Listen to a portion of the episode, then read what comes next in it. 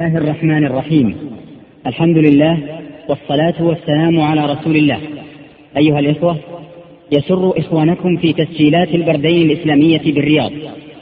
أن يقدموا لكم الإصدار الثالث من سلسلة الدروس العلمية لسماحة الشيخ عبد العزيز بن عبد الله بن باز المفتي العام للمملكة العربية السعودية ورئيس هيئة كبار العلماء ورئيس إدارة البحوث العلمية والإفتاء. وهذا الإصدار يحتوي على شرح لكتاب رياض الصالحين للإمام النووي رحمه الله تعالى. بداية والسلام على نبينا محمد وعلى آله وصحبه أجمعين. أما بعد قال الإمام النووي رحمه الله تعالى باب بيان جماعة من الشهداء في ثواب الآخرة ويغسلون ويصلى عليهم بخلاف القتيل في حرب الكفار. باب بيان جماعة من الشهداء في ثواب الآخرة ويغسلون ويصلى عليهم بخلاف القتيل في حرب الكفار. عن أبي هريرة رضي الله عنه قال قال رسول الله صلى الله عليه وسلم الشهداء خمسة المطعون والمبطون والغريق وصاحب الهدم والشهيد في سبيل الله. متفق عليه. وعنه رضي الله عنه قال قال رسول الله صلى الله عليه وسلم ما تعدون الشهداء فيكم؟ قالوا يا رسول الله من قتل في سبيل الله فهو شهيد. قال إن شهداء أمتي إذا لقليل. قالوا فمن يا رسول الله؟ قال من قتل في سبيل الله فهو شهيد. ومن مات في سبيل الله فهو شهيد. ومن مات في الطاعون فهو شهيد. ومن مات في البطن فهو شهيد. والغريق شهيد. رواه مسلم. وعن عبد الله بن عمرو بن العاص رضي الله عنهما قال قال رسول الله صلى الله عليه وسلم من قتل دون ماله فهو شهيد. متفق عليه. بسم الله الرحمن الرحيم. الحمد لله وصلى الله وسلم على رسول الله وعلى آله وأصحابه ومن اهتدى أما بعد هذه الأحاديث لبيان الشهداء. يقول النبي صلى الله عليه وسلم في هذه الأحاديث الصحيحة من قتل في سبيل الله فهو شهيد. ومن قتل بالطاعون فهو شهيد. ومن قتل في البطن فهو شهيد. وهكذا الغريق شهيد. وهكذا صاحب الهدم شهيد. وهكذا من مات في سبيل الله وهكذا من قتل مظلوما دون ماله أو دون دينه أو دون أهله فهو شهيد كما جاء في الحديث الصحيح. والمعنى أنه له أجر الشهداء لكنه يغسل ويصلى عليه. وإنما الذي لا يغسل ولا يصلى عليه شهد المعركة في قتال الكفار يموت في المعركة يقتل في المعركة لا يغسل ولا يصلى عليه. بل مدفن في ثيابه من غير تفصيل ولا صلاة كما فعل النبي صلى الله عليه وسلم بالشهداء أحد أما من سواهم كالغريق يموت بالغرق أو بالحمل أو مرض الطاعون والعياذ بالله من شر الطاعون أو بالهدم أو وجع البطن مبطون أو مات في سبيل الله غير قتيل هؤلاء يغسلون ويصلى عليهم. ولهذا لما قعد عمر. توفي بعد أيام أسر وصلي عليه. هكذا عثمان هكذا علي. فالمقصود من يغسل ويصلى عليه. وهكذا إذا مات بسبب الهدم هدم عليه جدار أو سقف أو دعس السيارة قلبت السيارة أو سجن. هذا مثل مجنون مثل صاحب الهدم. يغسل ويصلى عليه. هكذا مات وجع البطن غسل شهيد. وهكذا مات بسبب مرض الطاعون وهو مرض شديد. يأخذ في مراق الإنسان يصير الناس مراقهم والغالب أن المصيب بذلك الغالب عليه الموت. هو شهيد. وهذا من كرم الله وفضل سبحانه وتعالى أن هؤلاء يقول أجر الشهداء وإن ماتوا على فراشهم وفق الله جميعا. من مات زلازل يموت من الناس. هذا الغالب اسمه هدم وإذا أصاب الهدم من صوت الزلزلة ما ما ورد هذا الشيخ صوت الزلزلة أو صوت الرعد والكعب. أما السائق أما إذا سقط عليه السقف هذا من شاهد الحديث. سواء سقط عليه السقف أو الجدار هذا يذكر بقول صاحب الهدي أو هذه إصابة على السيارة صادمون أو تنقلب.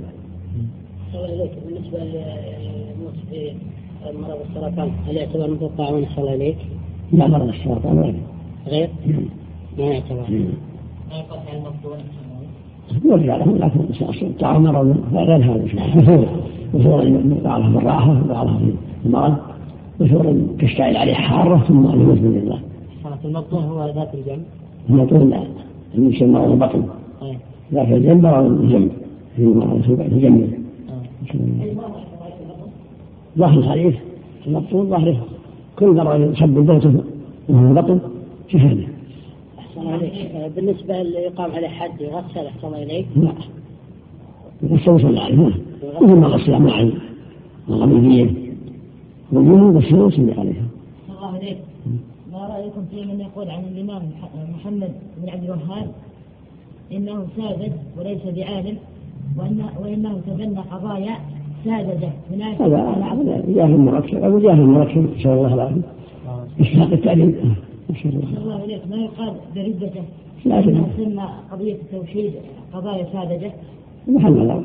الأخذ من الردة مثل لكن يثبت عليه ويشهد عليه نعم. ويرفع أمره لولي الأمر. لا ثبت أما إذا ثبت يجب على ولي الأمر يعز في هذا معروف صاحبها في بلاد الفارس في بلاد كثرة نحمده الله ربنا التوبة لا إله إلا الله.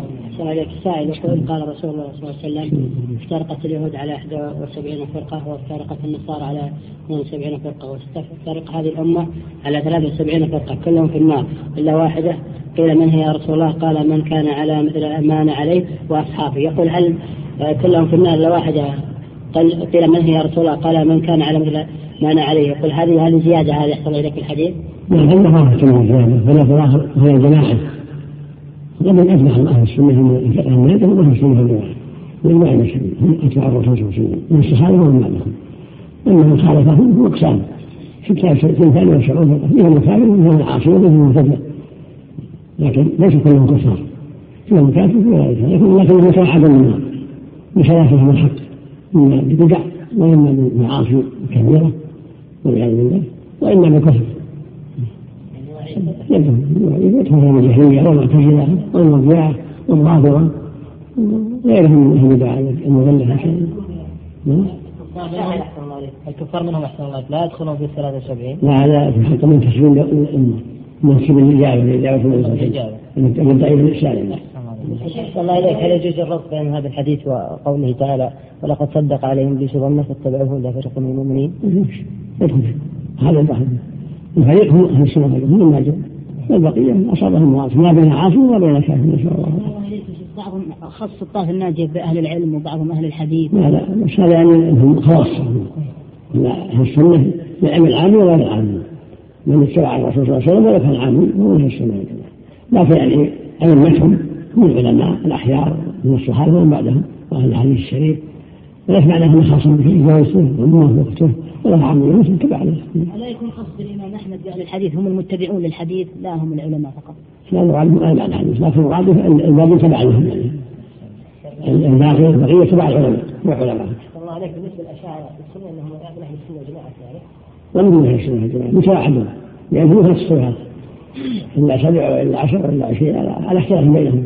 أحسن الله يعني مذهب مذهب العوام مذهب علماء ولا يجوز لهم الخروج عن ذلك؟ نعم ما يجوز لهم العامة تبع تبع علمائهم.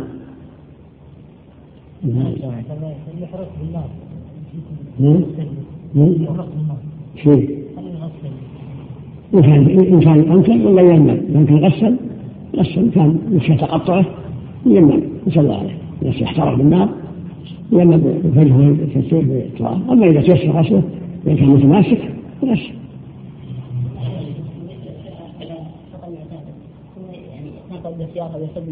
يخشى عليه يخشى عليه يساعد على قتل نفسه يخشى عليه من الإثم. مؤاثم لا شك لعد الحدود. يقول انكم قد شارك في قتل نفسه نسال الله. العافيه. ويقول الشيخ يقول المصدوم يدخل في ضمن الشهداء. نعم إن شاء الله. مصدوم يكون شهداء من صاحب الهدم أو أشد. الذي يقتل نفسه متعمدا لا حكمه عاش عاش عاش يسأل بغسل ويصلى عليه اذا كان استحل ذلك. إن شاء الله. إذا استحل استحل يكفر، استحل قتل حق الله العافيه. بسم الله الرحمن الرحيم. الحمد لله رب العالمين والصلاة والسلام على نبينا محمد وعلى آله وصحبه أجمعين. أما بعد قال الإمام النووي رحمه الله تعالى في باب بيان جماعة من الشهداء في ثواب الآخرة ويغسلون ويصلى عليهم بخلاف القتيل في حرب الكفار.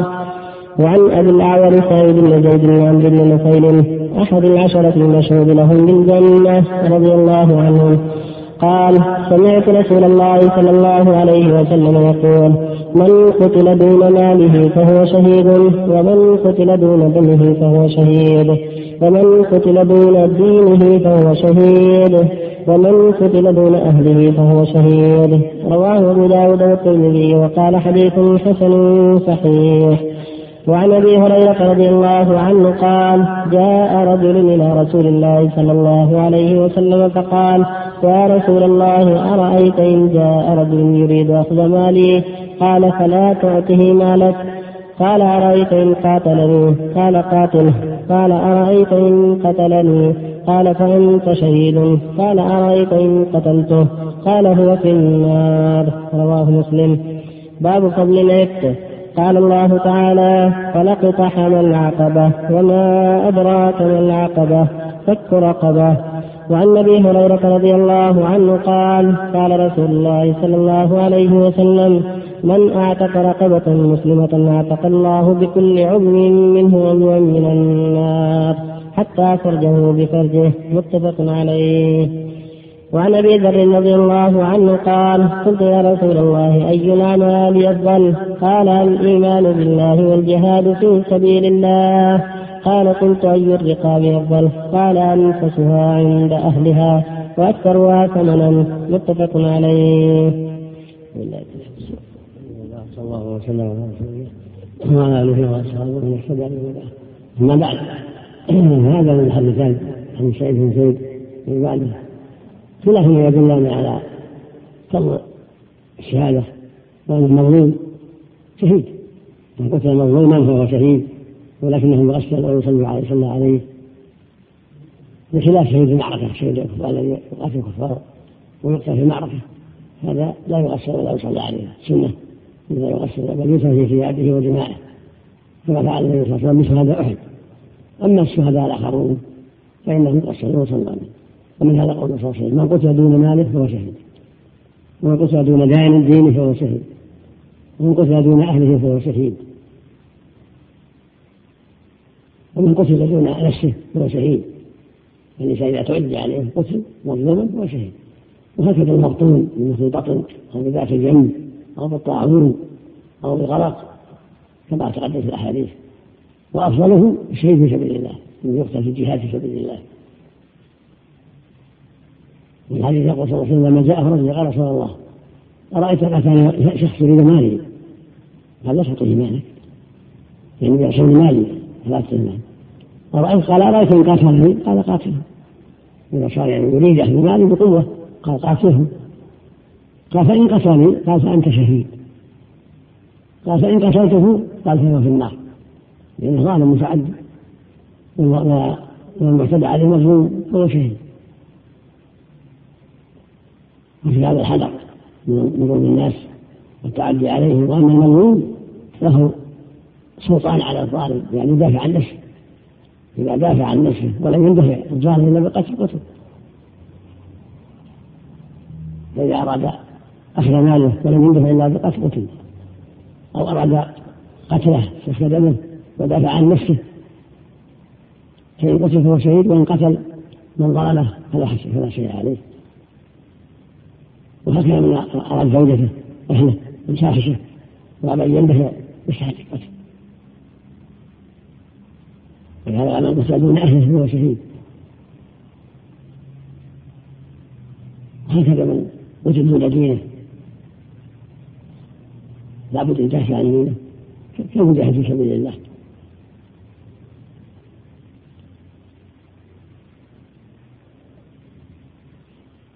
والحديث الثالث الرابع يتعلق بالعتق العتق من افضل من أفضل القربات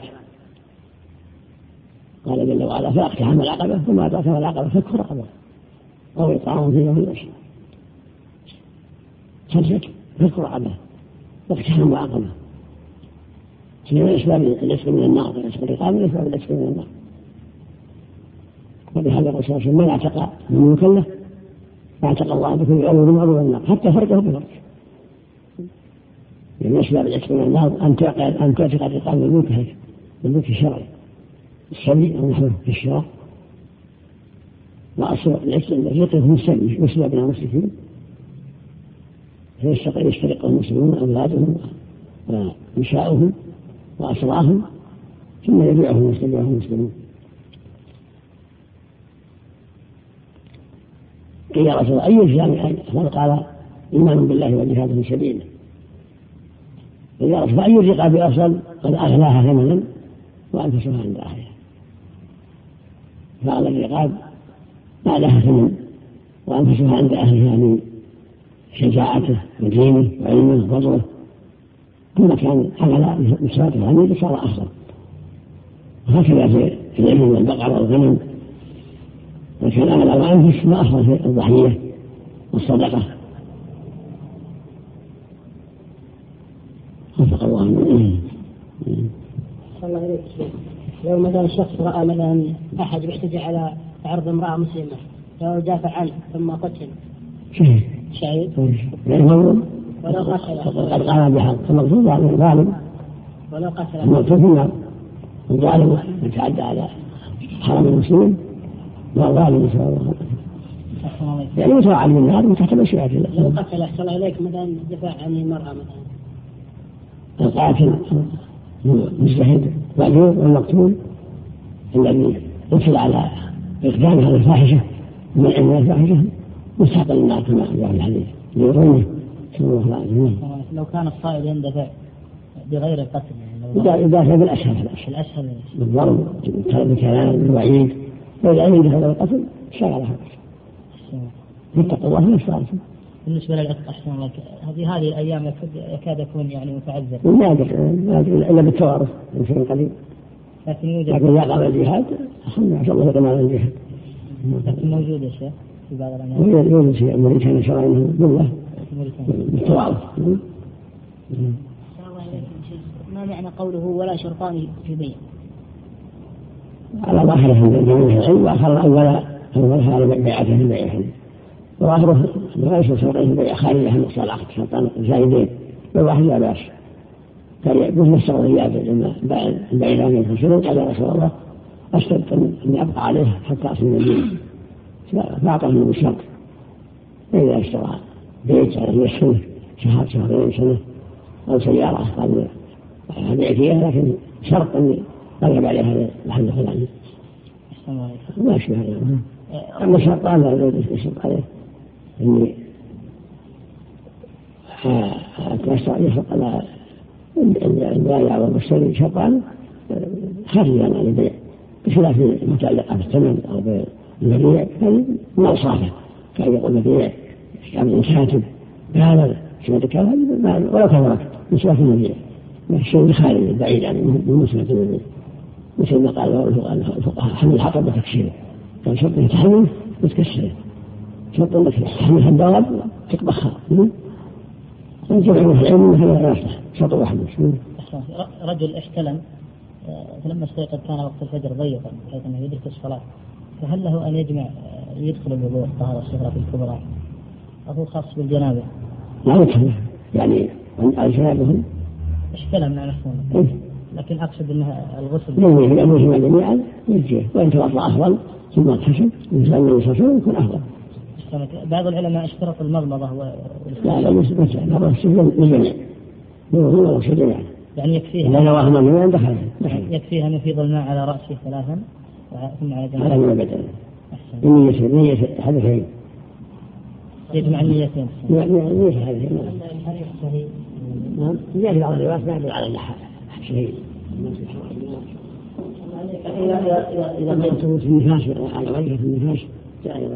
لكن إذا قيل أحسن لك بوجوب المضمضة والاستنشاق الغسل في الغسل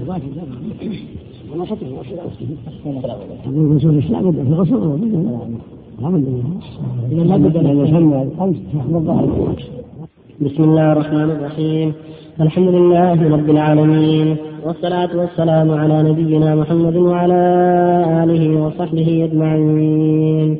أما بعد قال الإمام النووي رحمه الله تعالى باب فضل الإحسان إلى المملوك قال الله تعالى واعبدوا الله ولا تشركوا به شيئا وبالوالدين إحسانا وبذي القربى واليتامى والمساكين والجار ذي القربى والجار الجنب والصاحب بالجنب وابن السبيل وما ملكت أيمانكم وعن المعرور بن سويد قال رأيت أبا ذر رضي الله عنه. وعن المعرور بن سويد قال رأيت أبا ذر رضي الله عنه عليه حلة وعلى غلامه مثلها فسألته عن ذلك فذكر أنه ساب رجلا على عهد رسول الله صلى الله عليه وسلم فعيره بأمه فقال النبي صلى الله عليه وسلم إنك امرؤ فيك جاهلية. هم إخوانكم وخبلكم وخولكم. جعلهم الله تحت أيديكم. فمن كان أخوه تحت يده فليطعمه مما يأكل وليلبسه مما يلبس ولا تكلفوهم ما يغلبهم. فإن كلفتموهم فأعينوهم. متفق عليه. وعن أبي هريرة رضي الله عنه عن النبي صلى الله عليه وسلم قال إذا أتى أحدكم خادمه إذا أتى أحدكم خادمه بطعامه فإن لم يجلس معه فليناول لقمة أو لقمتين أو أكلة أو أكلتين فإنه ولي علاجه رواه البخاري. الحمد لله صلى الله وسلم على رسول الله وعلى آله وأصحابه ومن اهتدى بهداه أما بعد هذه الآية الكريمة مع الحديثين فيها الحث على الإحسان إلى المملوك وعدم تكليف ما يشق عليه. ومثل ذلك الخدم الذين يكونون تحت يد الإنسان في في حاجته وقضاء لوازمه يشرع له. بل يجب عليه أن يعدل فيهم وأن لا يظلمهم ويشرع له الإحسان إليهم والتواضع والرزق وعدم تكليفهم ما يشق عليهم. يقول الله عز وجل واعبدوا الله ولا تشركوا شيئا وبالوالدين إحسانا ومن القربى واليتامى والمساكين والجار القربى والجارين والصاحب بالجنب والسبيل ومن ملكت ايمانكم هذه الآية تسمى آية الفقر العشرة. ذكر الله فيها حقوق العشرة. أمر بها عباده. أعظمها وأهمها توحيده جل وعلا وعبادته وترك الإشراك به. هذا أولها وأعظمها. توحيد الله والإخلاص له سبحانه وتعالى وطاعة أوامره وترك نواهيه قال تعالى واعبدوا الله ليوحدوا الله خصوصا بالعبادة ولا تشركوا شيئا. ثم قال بعده للوالدين إحسان هذا الثاني إحسان الوالدين وبرهما وإكرامهما والرزق بهما حقهما عظيم حق قليل حق الله. كما قال الأخيرة وقال ربك ألا تعبدوا إلا إياه وبالوالدين إحسانا. قال سبحانه أن اشكر لي ولوالديك إلي البصير. حقهما عظيم. والثالث وذي القربى الرابع اليتامى خامس المساكين وذي القربى واليتامى والمساكين. يعني أمرهم بالإحسان إلى أقاربهم صلاة الرحم والإحسان اليتامى وهم الأيتام ليس لهم وكل إنسان ليس له أب أبوه غير موجود وهو دون الحلم يسمى يتيم إذا كان مفقود الأب وهو صغير ما بعد الحلم قال يتيم. ذي القربى واليتامى والمساكين والجار ذي القربى والجار الجنوب. مساكين الفقراء والجار ذي القربى جار قريب كعمك وابن عمك واخيك ونحو ذلك. والجار الجنوب الجار البعيد ليس بقريب لك. كلهم الله أمر بالإحسان إليهم وعدم ايذائهم وظلمهم والثامن الصاحب بالجنب. فسره بعض العلماء بأنه المسافر الذي رضي في السفر وسفر فسر الآخر بانه الزوجه صاحب الزوجه وغير رجل في السفر. كلهم محسنين الرجل في السفر والزوجة. كلاهما. يشرع الإحسان إليهما والرزق بهما وعدم ظلمهما وعدم إيذائهما.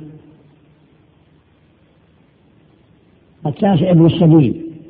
والعاشر المملوك عبدك وعبد امتك ابن السبيل المسافر الذي يأمر بالبلد.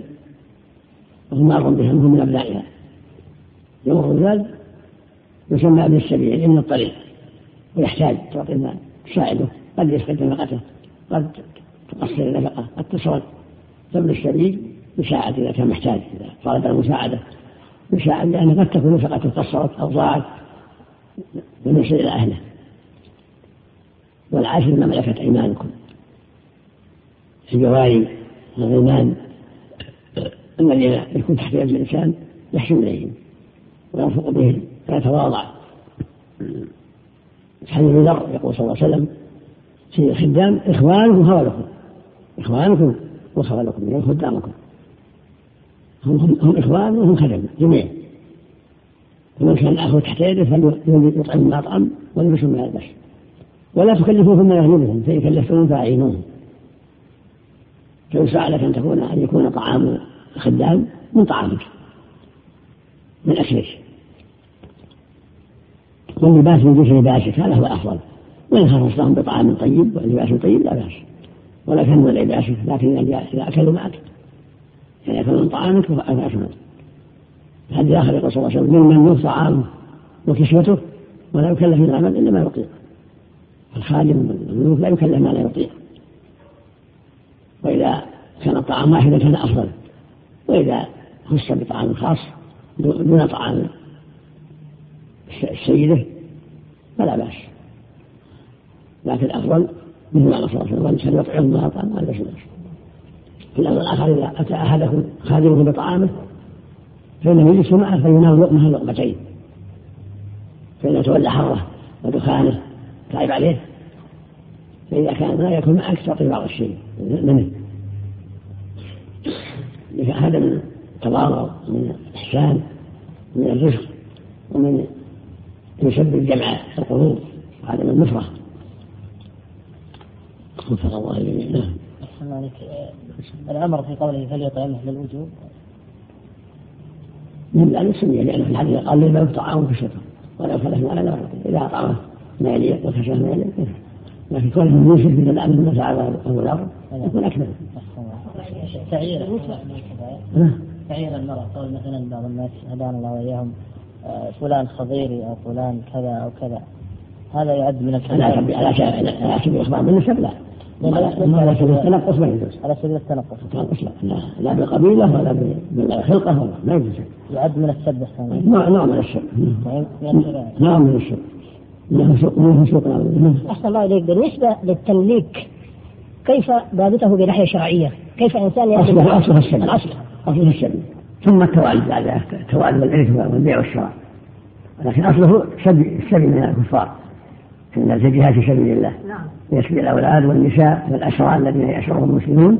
قد يسترقونه وقد يعتقونهم نعم. والحريم والولاد يكون أرقة نعم. ثم يتبايعهم الناس ويتوارثونهم الناس. نعم. نعم هذا أصل بالنسبة الآن في بعض البلدان يقولون فيها عبيد وكذا ورثها آه، أكابر أم أكابر؟ هل هذا ممكن إنسان يشتريه ويعتقه له من أجل؟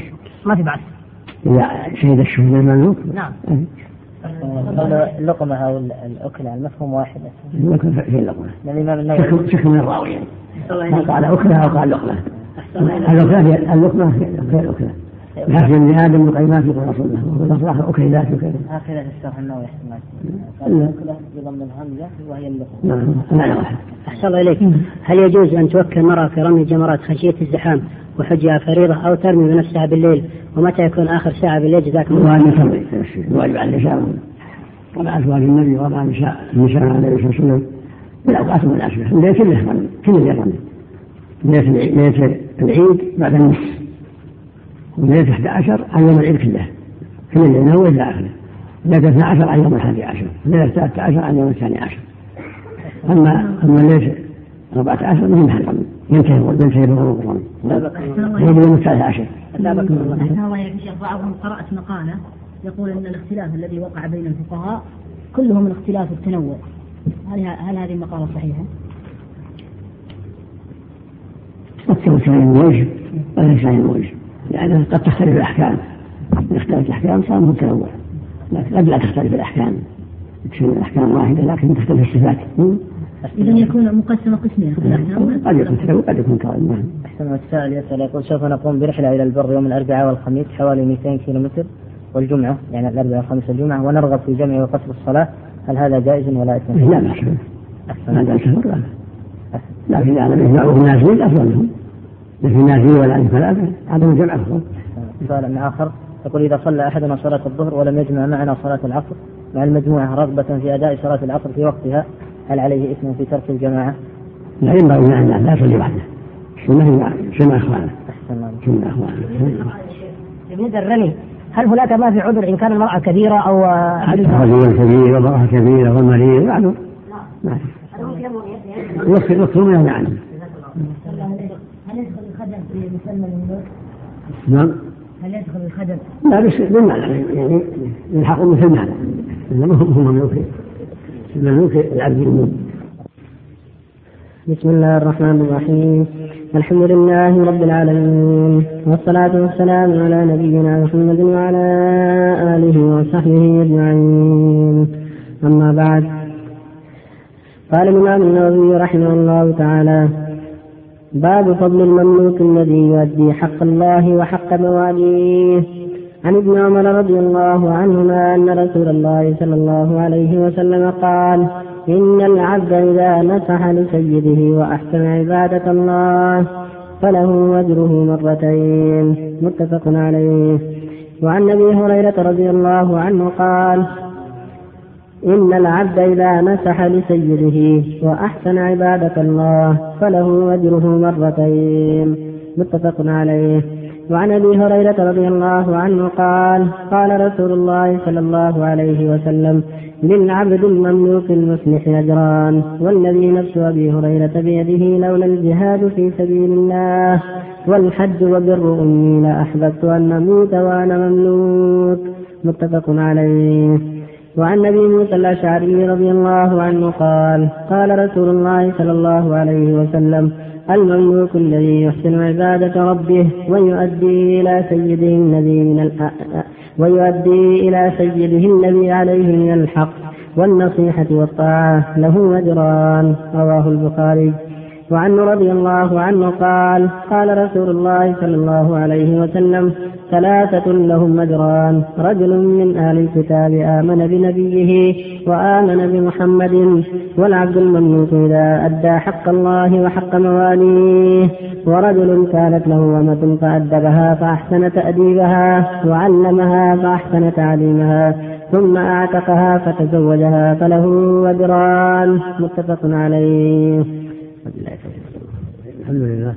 صلى الله وسلم على رسول الله وعلى آله وصحبه أما بعد هذه الحديث تتعلق بفضل المملوك الذي يؤدي حق الله وحق سيده.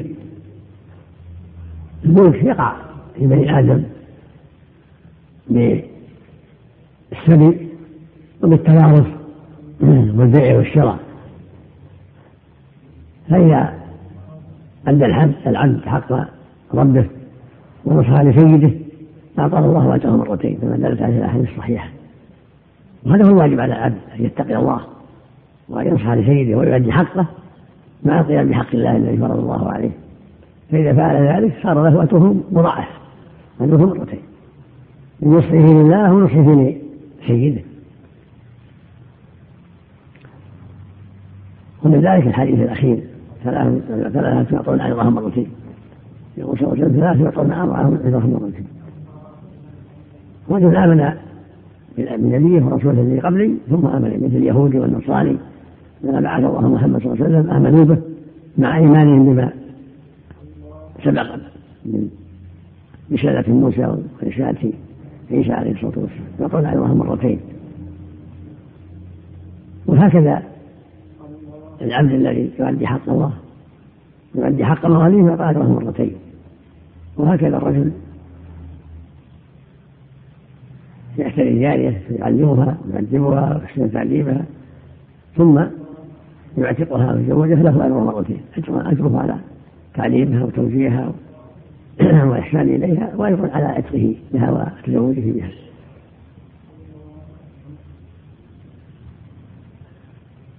والعتق من أفضل القربات. يقول صلى الله عليه وسلم من يرضي المسلم اعتق امرأ مسلما كان فكان من النار. اعتقه الله من النار حتى فرجه بفرجه وأصل العتق أصل الرق في الجهاد كما حين يشفي المسلمون نساء الكفار وذرياتهم يكون العتق يكون أرقة غنيمة. وهكذا الأسرى. إذا استرقهم والراوي الأمر الاستقرار استقرارهم توزيعهم تبع المغانم صاروا أرقة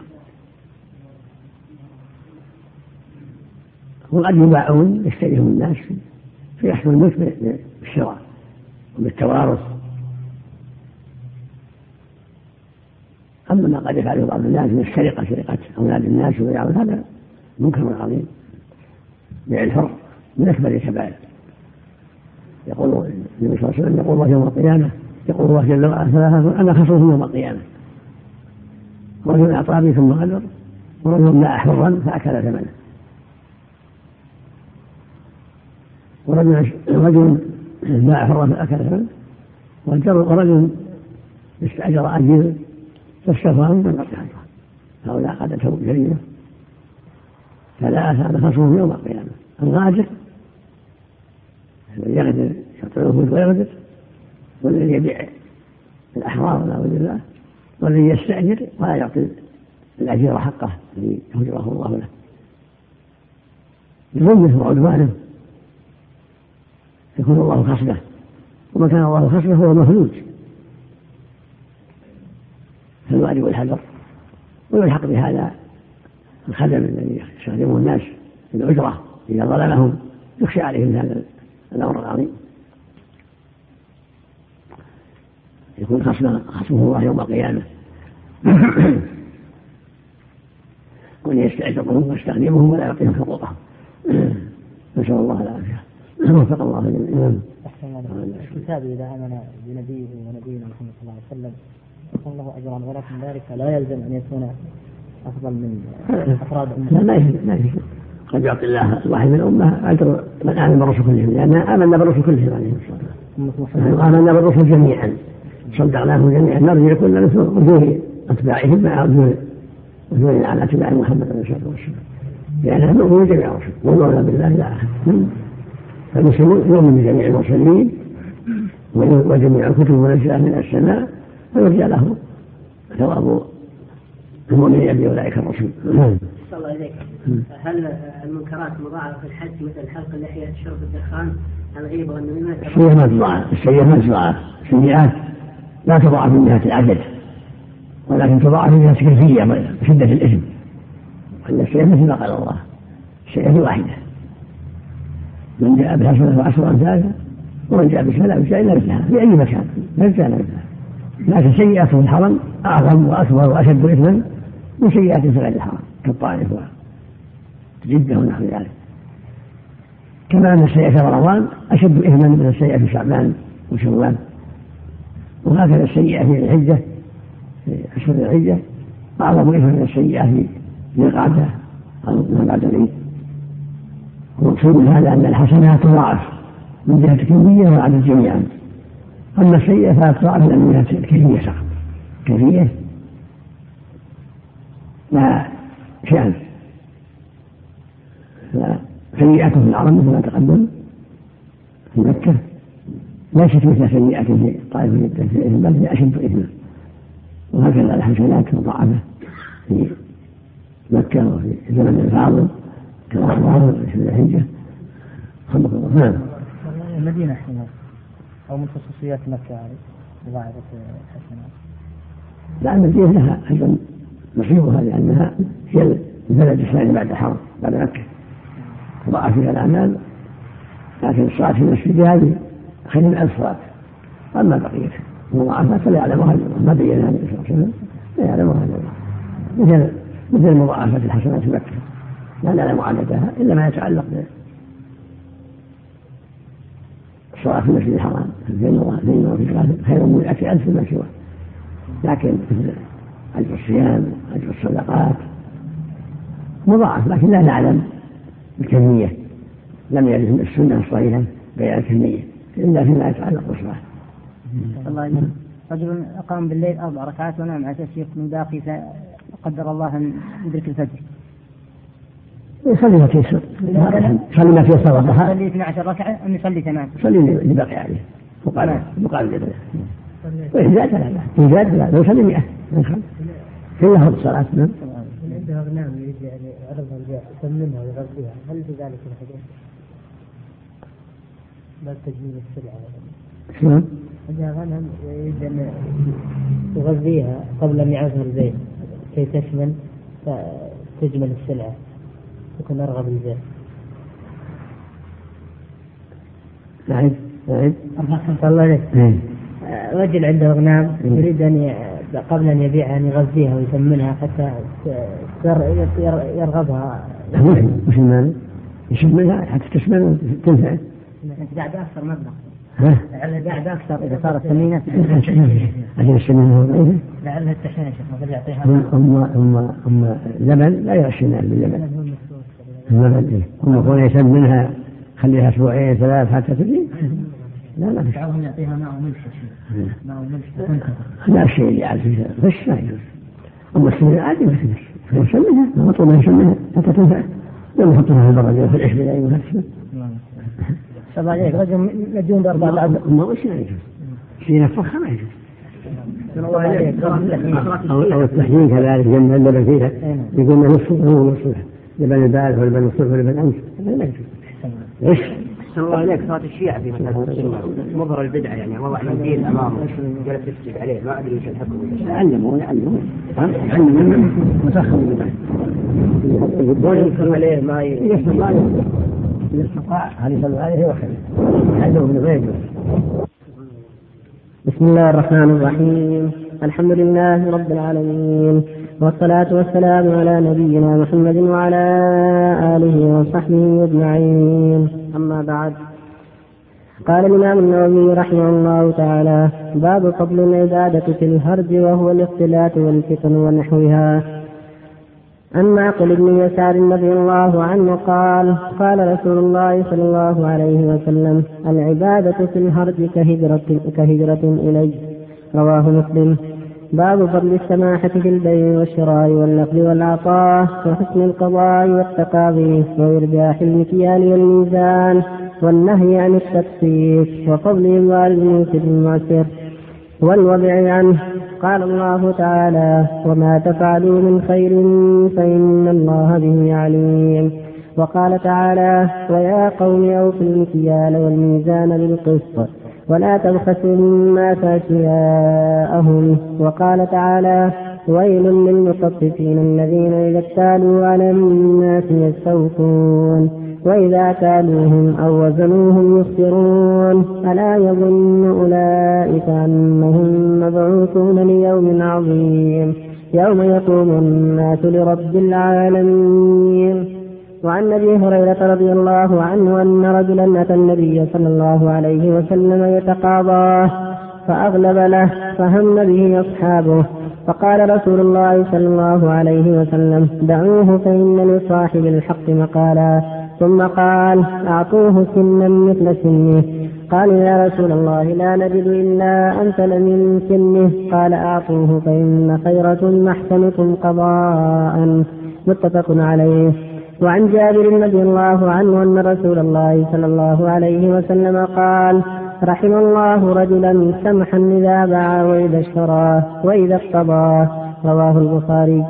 وعن أبي قتادة رضي الله عنه قال سمعت رسول الله صلى الله عليه وسلم يقول من سره أن ينجيه أن ينجيه الله من من كرب يوم القيامة فلينفس عن معسر أو يدع عنه. رواه مسلم. الله وسلم على رسول الله. وعلى آله وأصحابه من اهتدى به. أما بعد الحديث الأول يدل على فضل العبادة لله والاجتهاد في الخير عند وجود الحرب عند وجود الفتن والاختلاف وشغل الناس بأموالهم وأهوائهم. ينبغي لهم أن يكون عند اختلاف الناس وعند تعاونهم بأمر الله أو وجود الفتن بين الناس في القتال أن يكون مشغولا بطاعة الله وألا يشغله عن ذلك. هذه الفتنة التي تقع بين الناس والاختلاف والأهواء. من ينبغي له أن يهتم بأمر دينه وأن يتحرر من دخول الفتنة التي لا يعرف لدخوله وجها. فاعتصامه بطاعة الله والاستقامة على دين الله عند وجود الفتن كهجرة إليه عليه الصلاة والسلام كهجرة إلى النبي صلى الله عليه وسلم في حياته عليه الصلاة والسلام. والمقصود من هذا ما ينبغي لمن أن يتدخل في أشياء تحد عن الحق من قيل وقال أو اختلاف بين أهل بلد أو أو أهل قبيلة أو قتال بينهم. ينبغي له إن استطاع أن يحل المشكل فليفعل. وإلا فليستقم على دين الله وليعتزل الفتنة ولا يدخل فيها إذا لم يكن لدخوله فيها وجه شرعي. والأحاديث الأخيرة والآيات تدل على وجوب وفاء الكيل والميزان وأنه واجب على أهل الإيمان وفاء الكيل والميزان وعدم ظلم الناس. اللهم أرضي وفاء الكيل والميزان وذم المطففين الذين يبخسون الناس حقوقهم. الواجب على من يتعاطى البيع والشراء أن يتقي الله وأن يوفي في بيعه. إن كان بالكيل بالكيل إن كان بالوزن بالوزن إن كان بالعد بالعد إن كان بالذراع بالذراع. لابد يتقي الله في ذلك لا يخون أخاه المسلم في بيعه وشرائه لا في المبيع ولا في الثمن. يتحرى العدل ويتحرى القسط في بيعه وشرائه بكيل أو وزن أو ذرع أو عد أو غير ذلك. قال الله تعالى أوفوا كيل وزنوا بالقسط المستقيم. قال تعالى غير المطففين وإذا كان الناس يشتغون وإذا كانوا هم لا يخسرون. وأخبر عن أمة شعيب أنهم عجلوا بكلام بخس من الميزان فواجب الحذر من ذلك لأنه ظلم وعدوان والظالم ما لهم ولي ولا نصير ويقول عليه الصلاة والسلام رحمه الله عن سمح إذا باع سمح إذا اشترى سمح إذا اقتضى ولما جاءه رجل يطلبه دينا عليه الصلاة والسلام أغرض له. فهم به الصحابة يعني أن يضربوه فقال دعوه. فإن صاحب الحق ما قال. صاحب الحق صاحب الدين له مقال فينبغي رزقه به. وإعانة الذي عليه الحق على المفعل ثم قال أعطوا سنا مثل سنده كان يطلب النبي صلى الله عليه وسلم نعود من الإبل بكرة فقال ما وجدنا إلا شيء أعلى وجدنا رباعي. قال أعطوه رباعي أعلى من سنه. فإن خيار الناس أحسنهم قضاء.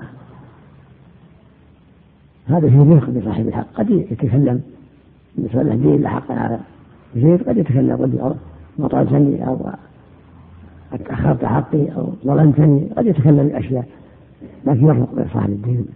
صاحب الذي عليه يرفق. ويقول إن شاء الله أبشر بالخير إن شاء الله أوفيك يتيسر الأمر. وإذا كان مؤسر وأنا الآن مؤسر سامحني يا أخي أوفق بي المقصود يرفق بالكلام.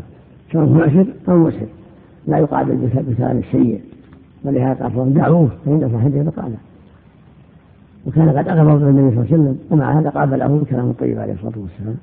وقال أعطوا سنا خيرا من سنه ففي هذا حدود وكرم وأن من عليه الدين إذا قضى أكثر قد أحسن.